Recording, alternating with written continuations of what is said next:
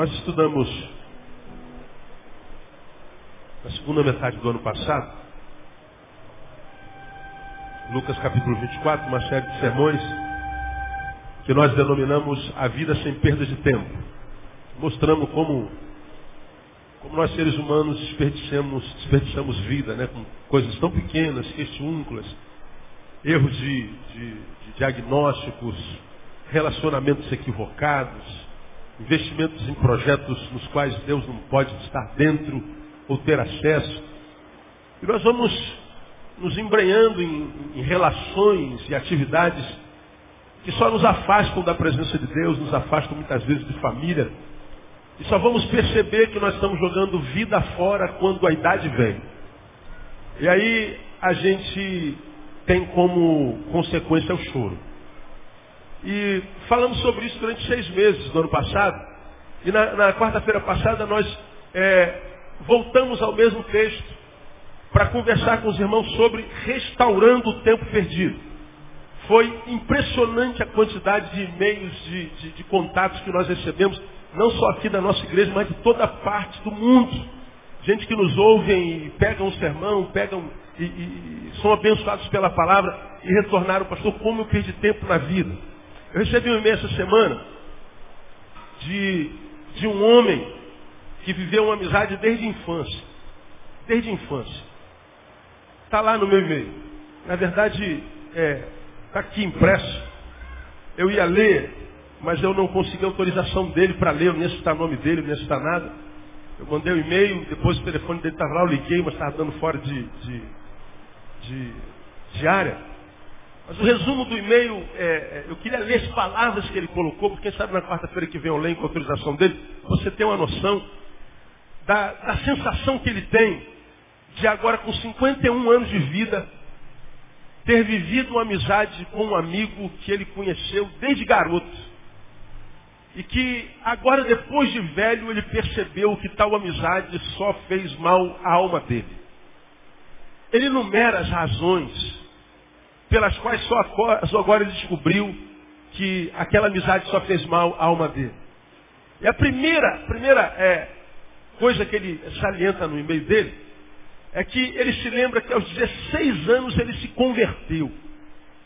Ninguém na família dele cristã, ninguém, ninguém, absolutamente ninguém. Pai dele, professor universitário, um homem muito inteligente, é, ao qual ele admira muito, admirou muito, ele não tem mais o pai dele. Mas ele se lembra que na sua adolescência ele entrou numa igreja, ele se converteu. E ele se lembra que aquele dia ficou tatuado na alma dele. Ele se lembra da experiência da conversão o dia em que ele, ele, ele disse, eu, eu recebo Jesus. Recebo Jesus. 16 anos de idade ele tinha, está com 51. Não é? Queria tanto usar as palavras dele. Ah, de repente ele está me ouvindo lá. E ao se converter, ele correu para contar para o amigo. Qual foi a reação do amigo? Zombaria. Mas zombou, zombou, zombou, ridicularizou, tentou demovê-lo disso, demovê-lo, humilhou, é, é, fez escárnio dele entre os outros amigos da escola. E ele então viu que ao longo do tempo, você sabe que ah, durante a nossa juventude, entra na, na pré-adolescência e até a, a, a maturidade, nós somos muito refém da nossa imagem, não é? A gente se preocupa muito com a nossa imagem, com o que o pensa de nós. Nós estamos naquele processo e fase da vida em que nós estamos no processo de socialização. Então queremos ser aceitos né, no meio. Então, é, muitas vezes, sem que nós nos percebamos, nós nos amputamos em áreas da vida para que nós possamos ser aceitos. Que, quem sabe, no grupo a gente tenha até um destaque. Pô, fulano é fera, né? Pô, essa menina é, caraca, fera. Tal. A gente usa outra palavra, não é fera, fera da minha época, né? mas a, a, gente não percebe. E esse processo de socialização muitas vezes nos amputa e a gente não percebe. Porque a gente nem sabe que está no processo de socialização. Vamos saber mais adiante. E aí ele se lembra que ele se converteu. Esse amigo, que era o mais amigo de todos, zombou tanto dele, que ele abandonou aquela semente que foi plantada no coração dele. E ele se afastou do Senhor. Vira e mexe, ele tinha relances da experiência é, empírica de conversão. Aquela experiência é, vivida, concreta. Porque a conversão não é uma experiência só emocional, mexe com o nosso biológico, isso é cientificamente comprovado. A fé tem efeito no bio. E ele, vira e mexe, tinha relances da experiência inesquecível vivida aos 16 anos de idade. A vida se passou e eles sempre juntos, casaram-se. E ele diz no seu e-mail, pastor, desde os 16 anos, quando me converti, vivi uma experiência e houve um divisor de águas na minha vida. Nunca mais fui o mesmo antes daquela experiência. E dos 16 até hoje, nunca mais consegui viver sequer a alegria que eu tinha antes da conversão. A alegria da conversão, xiii, mas isso sumiu. Mas antes dela ainda tinha, porque era jovem, a alegria da juventude da conquista, da alocação, de arrumar o espaço social. Eu ainda tinha isso. Mas depois disso, quando eu fui roubado, a minha vida fugiu de mim, né? Me lembrei do livro do Fábio de Mello, Quem me roubou de mim, e nunca mais eu fui feliz. Até que ele ouviu uma série de sermões da vida sem perda de tempo. E ele descobriu, fazendo uma análise pessoal, está tudo lá no meio dele, dizendo que hoje eu reconheço que a pior coisa que aconteceu na minha vida foi aquela amizade. Diagnóstico dele, não é meu. Agora é pena que a gente só percebe que está perdendo tempo na vida quando a vida, parte dela já se foi. Dá um testemunho aqui, ó, que aconteceu aqui na nossa igreja. Eu, eu atendi alguém que não é da nossa igreja. Ferido, é, machucado pela igreja, foi me louvor, e aí não está mais casado, aí divorciado não presta para a igreja, né? Então a igreja manda embora. Foi para o mundo, se feriu, muito ferido. Aí tem amigos aqui na nossa igreja. Aí os amigos, quando se encontram com ela, chamam ela para o bar para beber. Nunca convidaram para vir à igreja ouvir a palavra. Ela veio convidada por um vizinho. Aí ouviu a palavra, está se recompondo, está se curando, está voltando a ser o que ela era no coração de Deus. Mas o membro da igreja, ao invés de falar da palavra para ela, levou para beber cachaça.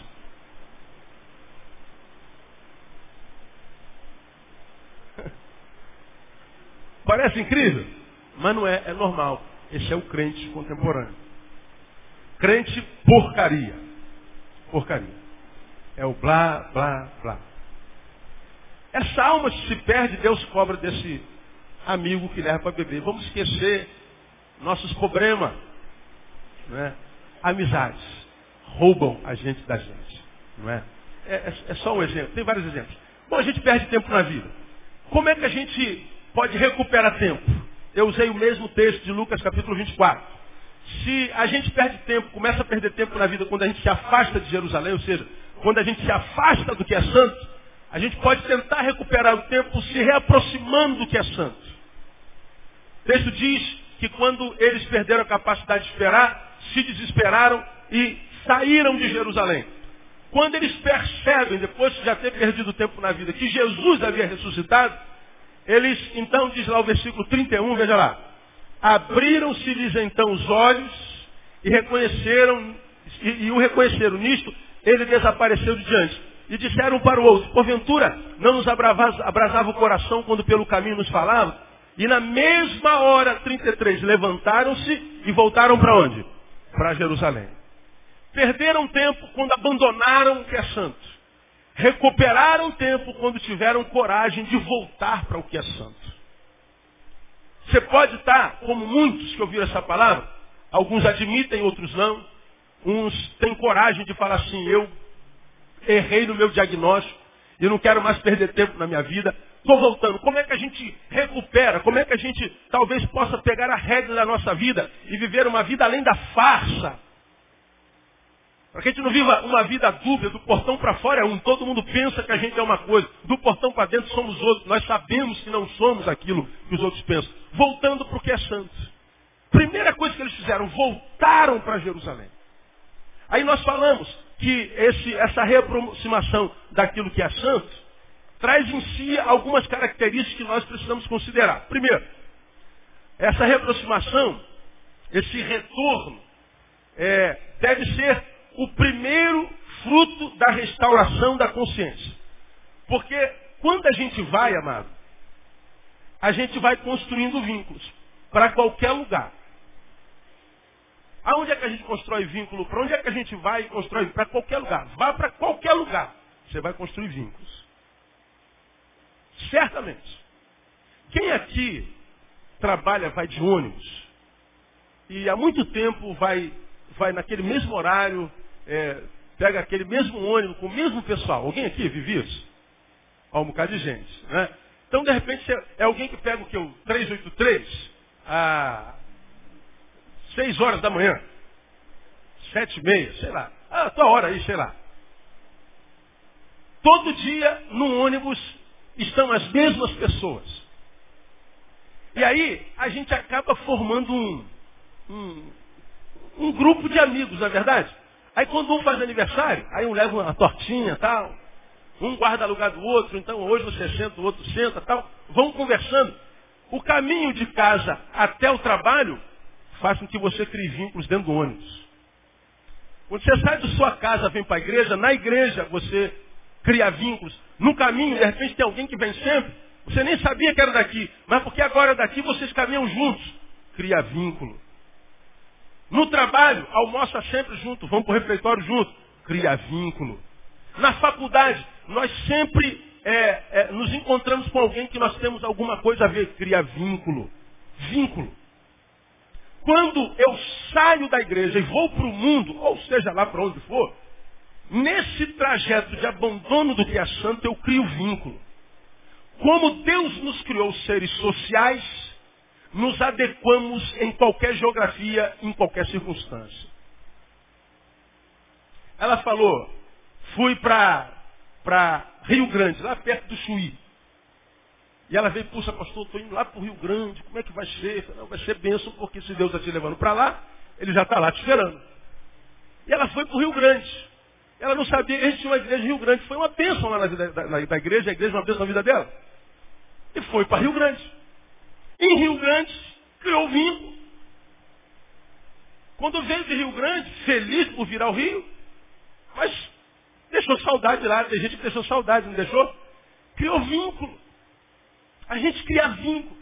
E quando ela foi para Rio Grande, uma cidadezinha pequenininha, 100 quilômetros do Chuí, última cidade, bem longe, ela se adapta ao Chuí.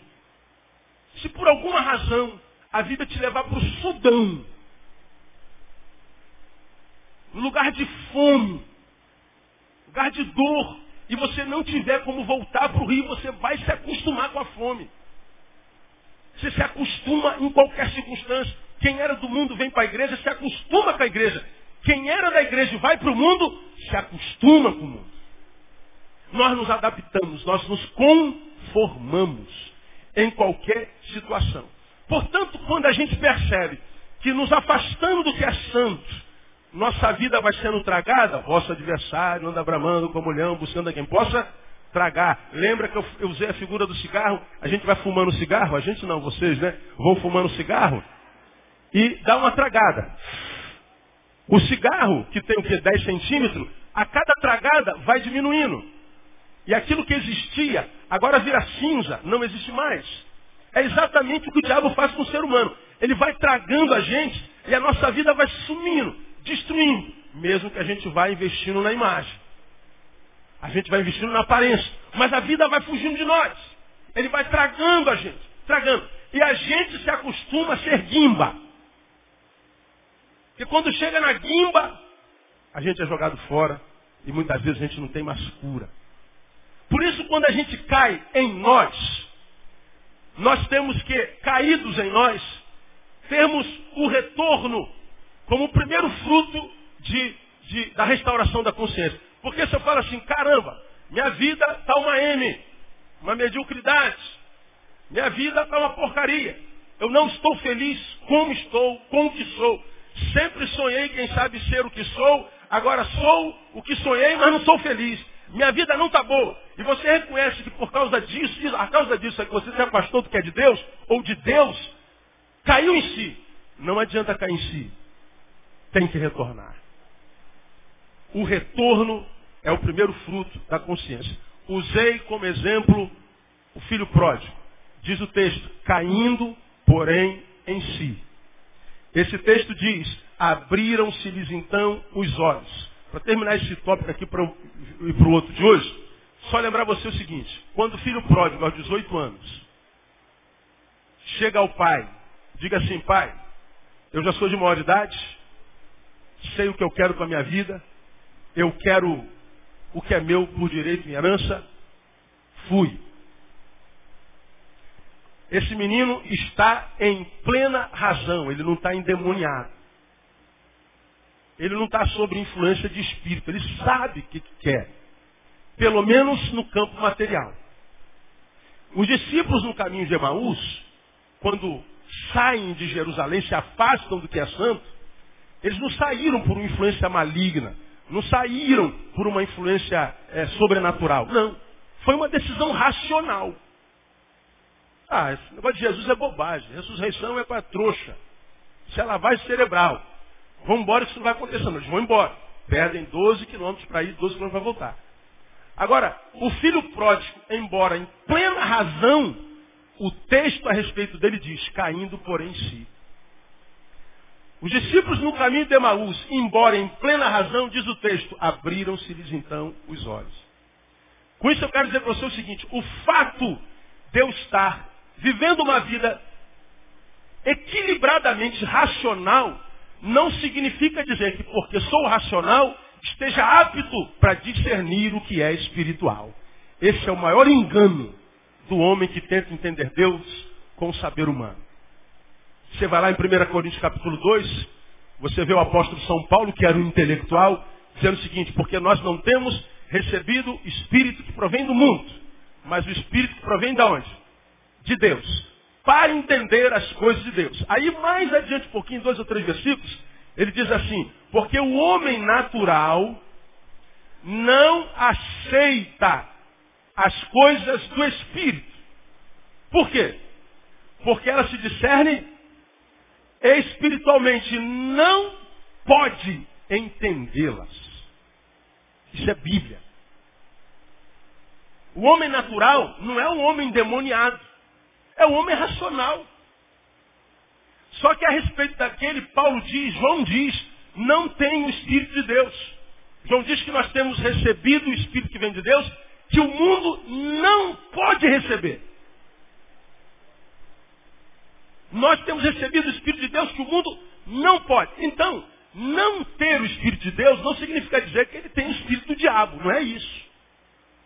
Mas o texto está dizendo que, embora eu seja um homem estritamente racional, eu seja um cara que tem uma visão social maravilhosa, uma, uma visão intelectista maravilhosa, uma visão de tal. Isso não quer dizer que você esteja preparado para discernir a coisa do Espírito. Aliás, a Bíblia diz que você não tem condição de. Só o que estou dizendo é a palavra. Os discípulos no caminho de Emaús mostram isso claramente, uma decisão racional, mas diz, os nossos olhos agora se abriram. O jovem estava fora de si e diz, caiu em si. Então o retorno é o primeiro fruto. Agora, a respeito do retorno, algumas outras coisas além de deve ser o primeiro fruto da restauração da consciência. Segundo, é urgente. Para quem não quer mais perder tempo na vida, o retorno não só precisa ser o primeiro fruto da consciência restaurado, porque o primeiro que se restaura é a consciência, renovação de mente. Quando a gente sai é deformação de mente. Essa renovação de mente me, me mostra, por revelação do Espírito, que eu preciso voltar. Não adianta cair em mim, eu tenho que cair em mim, levantar-me e voltarei para o meu Pai. E esse retorno é urgente. Versículo 33, que a gente está lendo aí no, no, no capítulo 24, diz lá, olha lá. O 31 diz que abriram-se os olhos, coração abrasou, e o 33 diz, na mesma hora, fizeram o quê? Levantaram-se, fizeram o quê? Voltaram para Jerusalém. Agora, eles voltam para Jerusalém, olha o restante do versículo. E encontraram reunidos os onze que estavam com eles. Eles voltam para Jerusalém e vão para o meio da reunião, vão para o meio da comunhão. Agora, aonde que a gente acha urgência aqui? Na mesma hora. Caíram-se-lhes as escamas. Perceberam que não dá para entender Deus pelo intelecto humano. Porque Deus tornou louca a sabedoria desse mundo. É por revelação divina. Quando eles entenderam isso, coração abrasa. Na mesma hora eles voltam. Não só frutificam como prova da renovação da mente, mas eles fazem isso na mesma hora. Por que, que eu quero destacar isso aqui ah, nessa oportunidade, irmão? Porque a demora na decisão do ato de retornar pode impossibilitar o retorno. A demora na decisão do ato de retornar pode impossibilitar o retorno. Por exemplo, eu já sei que eu estou no erro. Eu já sei que eu já perdi um bocado de tempo na minha vida. Imaginei que trilhando esse caminho aqui, eu ia ser feliz. Eu me carnifiquei, como eu falei no ano passado. Excluí o meu lado espiritual. Então, se a gente entende que nós somos um ser bio, psíquico, espiritual, somos uma trindade, eu excluí a espiritualidade, isso é idiotice, isso não existe, é bobagem. Então, eu me amputo. Eu agora sou um, não mais uma trindade, eu sou um ser dicotômico. Eu sou bio espiritual, bio psíquico. Então eu excluo a espiritualidade e vou tentar ser feliz, realizado e pleno enquanto carne, só. Aí você vai tentando viver enquanto carne. Aí você só vai alimentando a sua carne.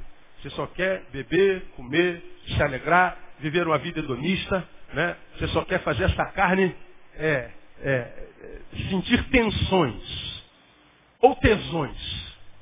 O que é muito bom, né? Mas como a gente não é só carne, nossa carne não se satisfaz nunca. Lembra que eu preguei aqui alguns anos atrás? Se você fosse fazer uma, uma análise de quantos quilos, por exemplo, de arroz você já comeu na sua vida?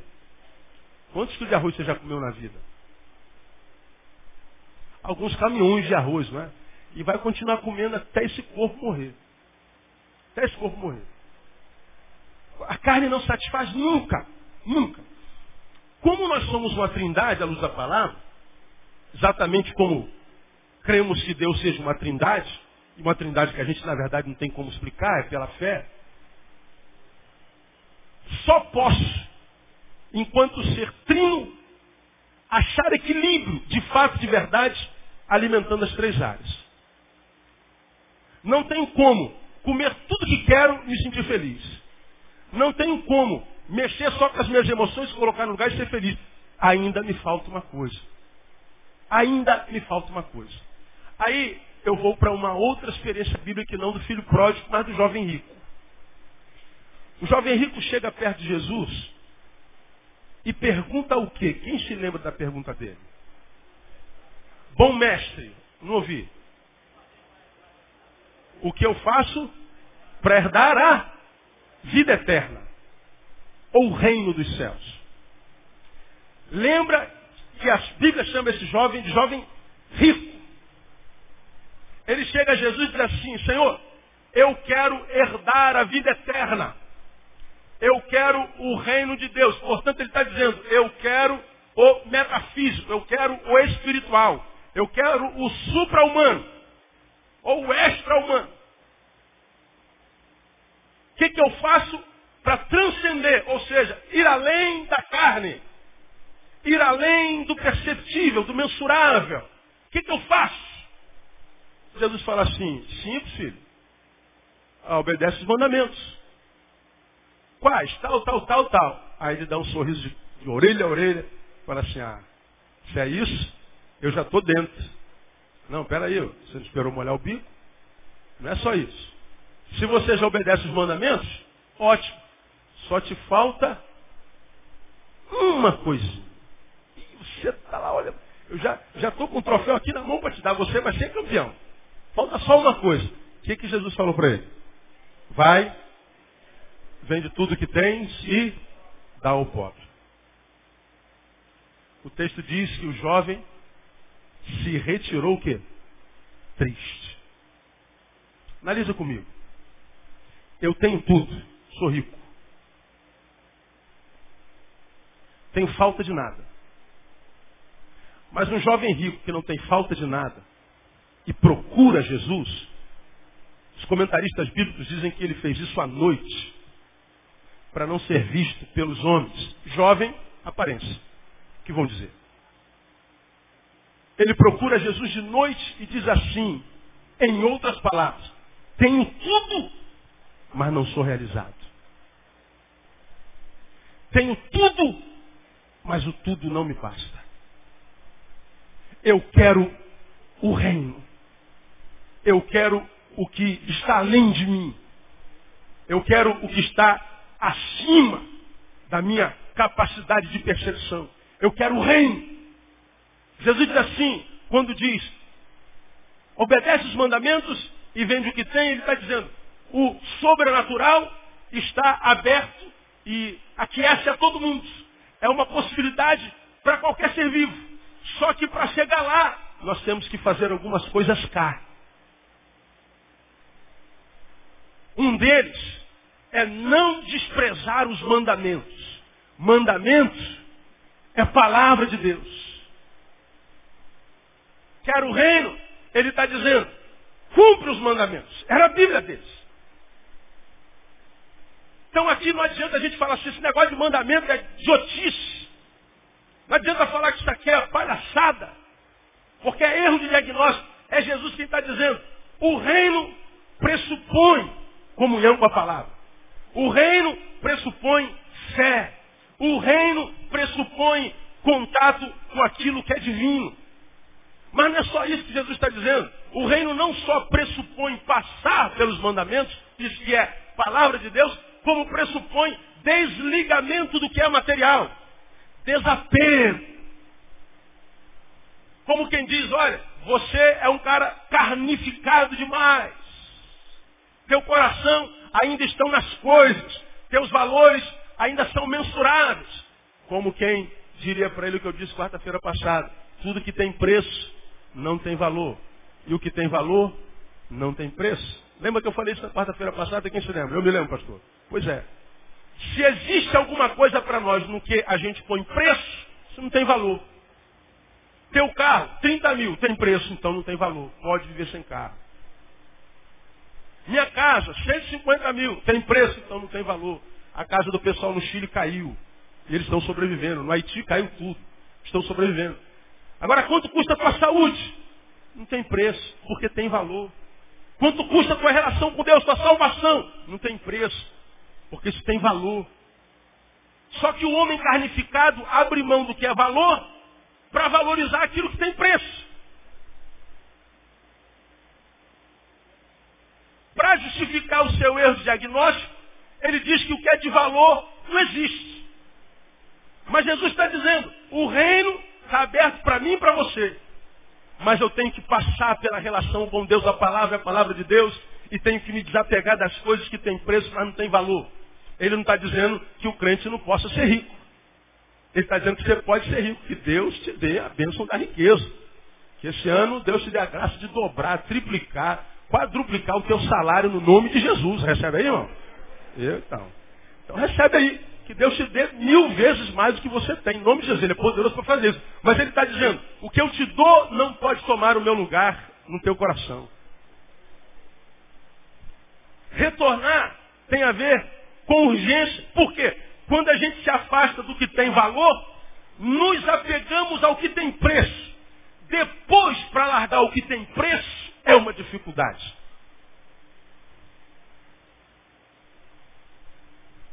A gente tem muita, muita, muita dificuldade. Agora,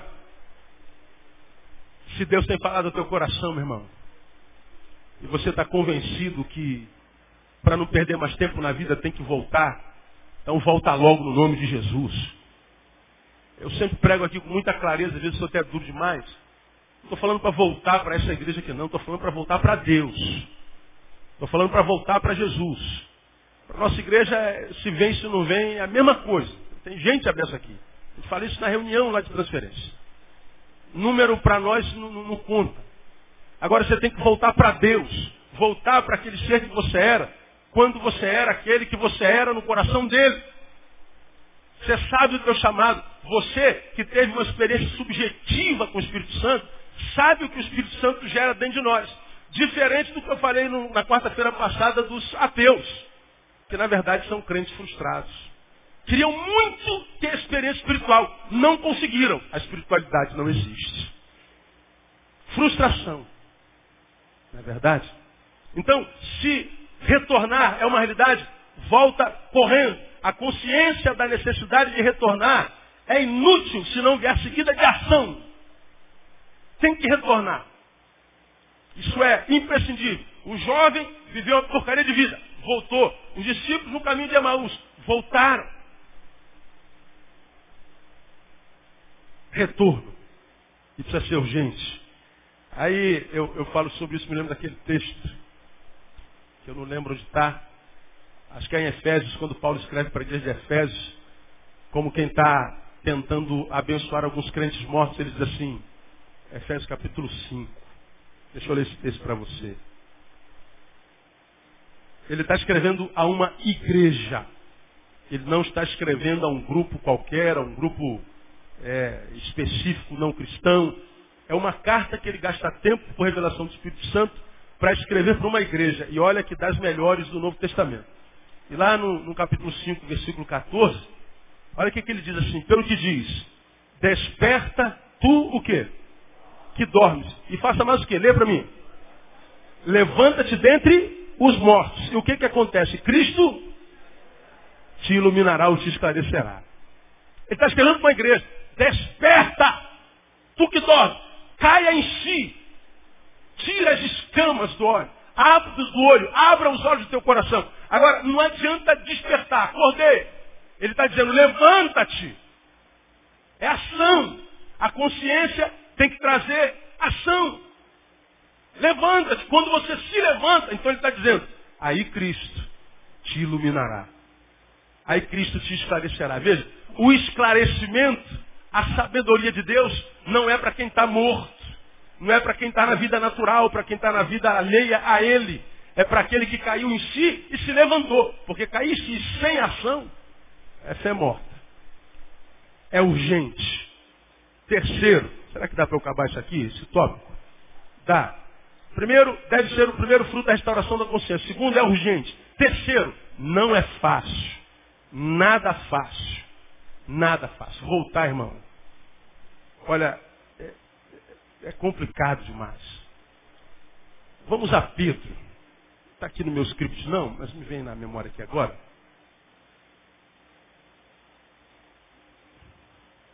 Abra a tua Bíblia em 2 Pedro, capítulo 2.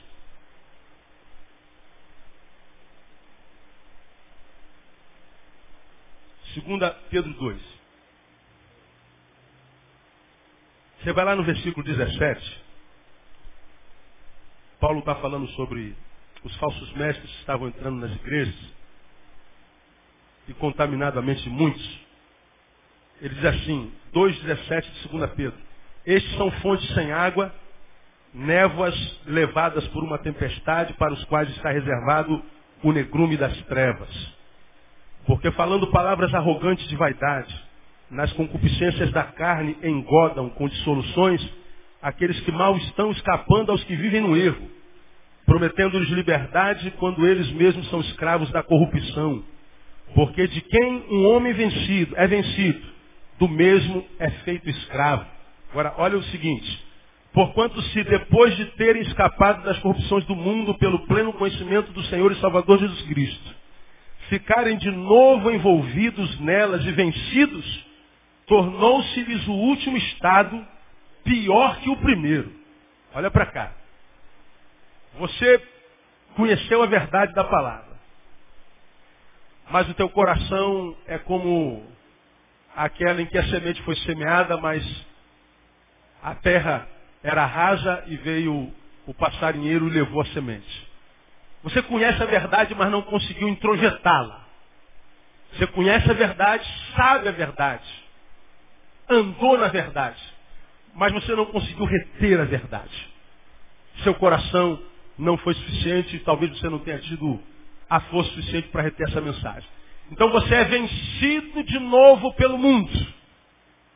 O texto está dizendo que o homem que retornou para o mundo vai viver uma condição pior do que aquele que estava no mundo antes de conhecer a palavra. De tal forma que o versículo seguinte compara esse ser humano com um animal.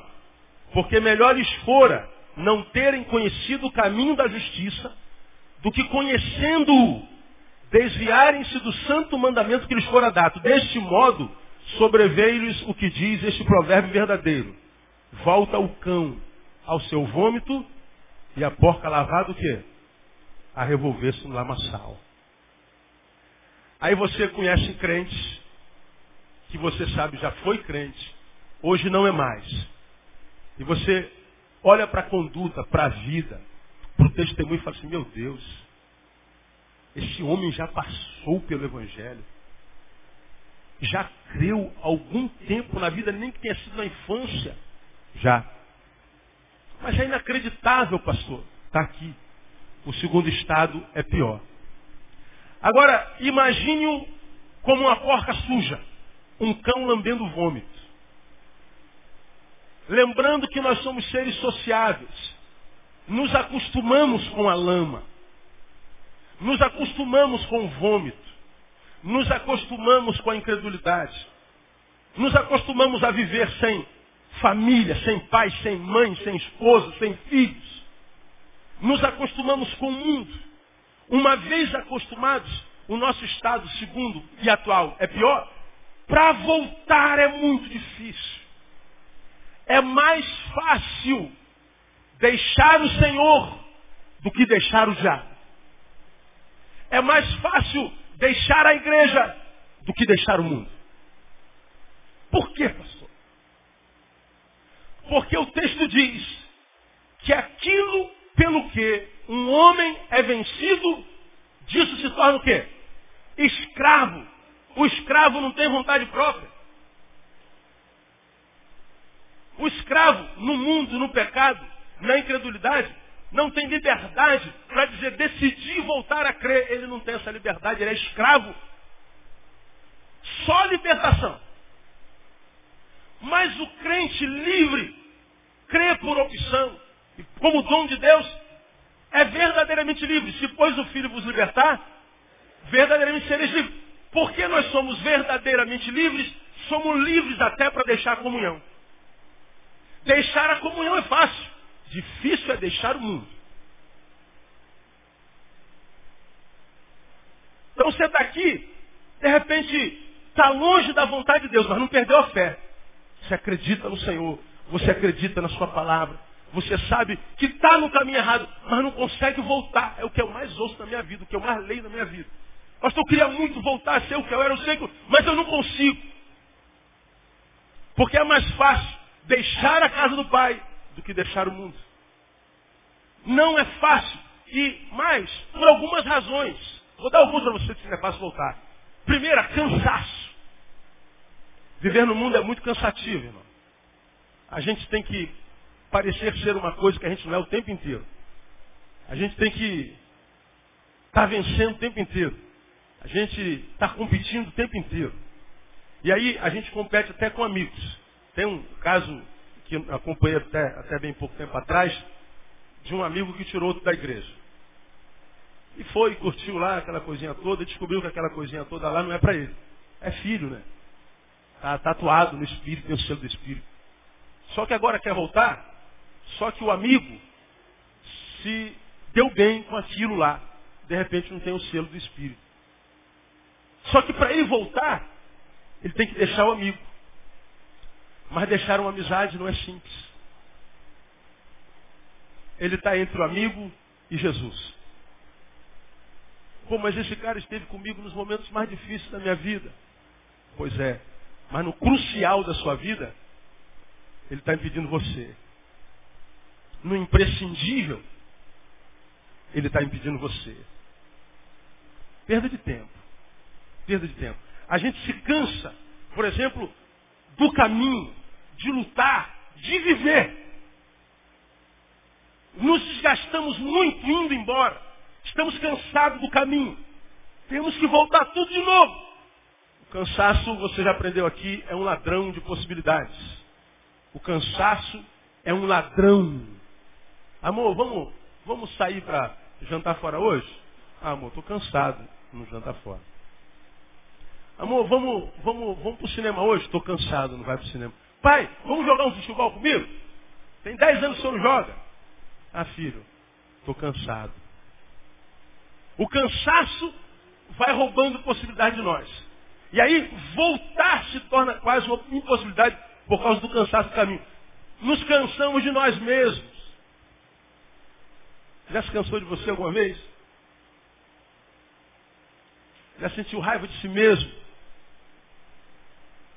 Já teve raiva de você por causa da tua fraqueza? Porra, não podia me entregar dessa forma, eu me entrego, sou um jumento, sou um imbecil. Alguém já falou assim consigo mesmo? Além de mim? Neil, você é um idiota. Você sabe o que tem que fazer, mas não faz nunca. Aí você erra, tu fica com raiva de você, tu fica cansado de você. Você não aguenta se olhar no espelho. A gente se cansa da nossa imagem. Você vai lá, usa o cabelo quadrado durante 20 anos. Daqui a pouco você vai e raspa a cabeça, máquina 1. Você está cansado da tua cara limpa, deixa uma barbicha crescer. Você está cansado do, do, cabelo baixo, aí deixa um rastafari igual do Rogério, tá aquele cabelo assim, né? Pra cima. O outro vai, sei lá, pinta o cabelo de verde, né? E bota um piercing no nariz. A gente está querendo mudar. A gente está cansado. O cansaço é o ladrão de possibilidade. A gente se cansa dos outros. Por isso que voltar é complicado. Voltar é difícil, porque é constrangedor. A maioria dos que não consegue experiência subjetiva com Jesus e que abrem mão dele, dizendo que ele é conversa fiada, cospe no prato que comeu e vai embora certo de que está certo. Aí quando come alfarrobas, lavagem de porco no mundo, ele tem que voltar, só que o prato está cuspido. Ele zombou dos irmãos, zombou do pastor, zombou da, da professora, zombou de, não sei quem, ele foi cuspindo no prato, ele se tornou rebelde, não preciso dessa porcaria, isso não existe. Agora voltar é constrangedor. Aí o cara tem que ser mais do que homem de Deus, tem que, como eu costumo dizer, tem que ser homem. Homem é material raro no tempo que se chama hoje, não é verdade? Está difícil de achar homem por aí. Né? Nós podemos ter ido em litígio. Foi o filho pródigo. Eu já preguei sobre o filho pródigo e falei, eu me amarro nesse moleque. Naquele sermão, eu me lembro de uma frase que eu disse, é melhor uma rebelião que é produto de coragem do que uma obediência que é produto de covardia. O moleque foi rebelde. Mas a rebeldia dele é coragem. Estou abandonando meu pai e minha mãe, estou abandonando minha família estou indo embora. Moleque. Mas é coragem. Agora o filho mais velho. Quando o pai recebe o filho mais novo, ele então se revela. Pô, estou aqui esse ano todo, o senhor nunca matou nem uma galinha para mim. E está matando o boi melhor para esse moleque. Meu filho, esse irmão estava morto e reviveu. Não, pai, não quero saber, eu não quero participar da festa dele. Ele era obediente, de covarde que era. Porque o desejo dele era ter ido embora. Mas cadê a coragem? Era covarde. Melhor uma rebelião de verdade, que é produto de coragem, do que uma obediência que é produto de covardia. Esse moleque teve coragem para ir, mas também teve coragem para falar, pai, eu cuspi no prato que comi. Fiz M para burro. Quebrei a cara. Eu sou imbecil, o senhor me perdoa? Ainda tem uma notícia, pai. O dinheiro todinho que eu levei, eu não trouxe de volta. O pai bota anelzão no dedo, mata o melhor boi. Convida todo mundo. Vamos dar uma festa. Meu filho foi macho para ir.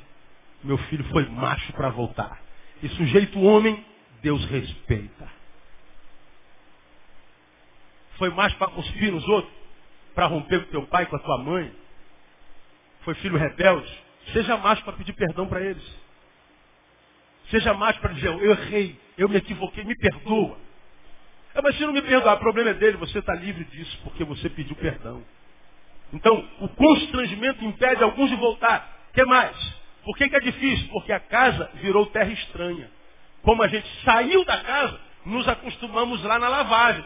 Agora voltar para casa é estranho, esse lugar não é mais o mesmo. A gente se sente um ninho, um, um, um peixe fora d'água, um passarinho fora do ninho. Então o retorno nunca é fácil, mas como eu tenho pregado a vocês, irmãos, há 18 anos. Pastor, a vida está muito dura, a vida está complicada, pastor, a vida. Poxa, aonde é que está escrito que seria fácil? Quem disse? Da onde se tirou a ideia de que a vida seria fácil? Da onde brotou originariamente a ideia de que viver seria fácil?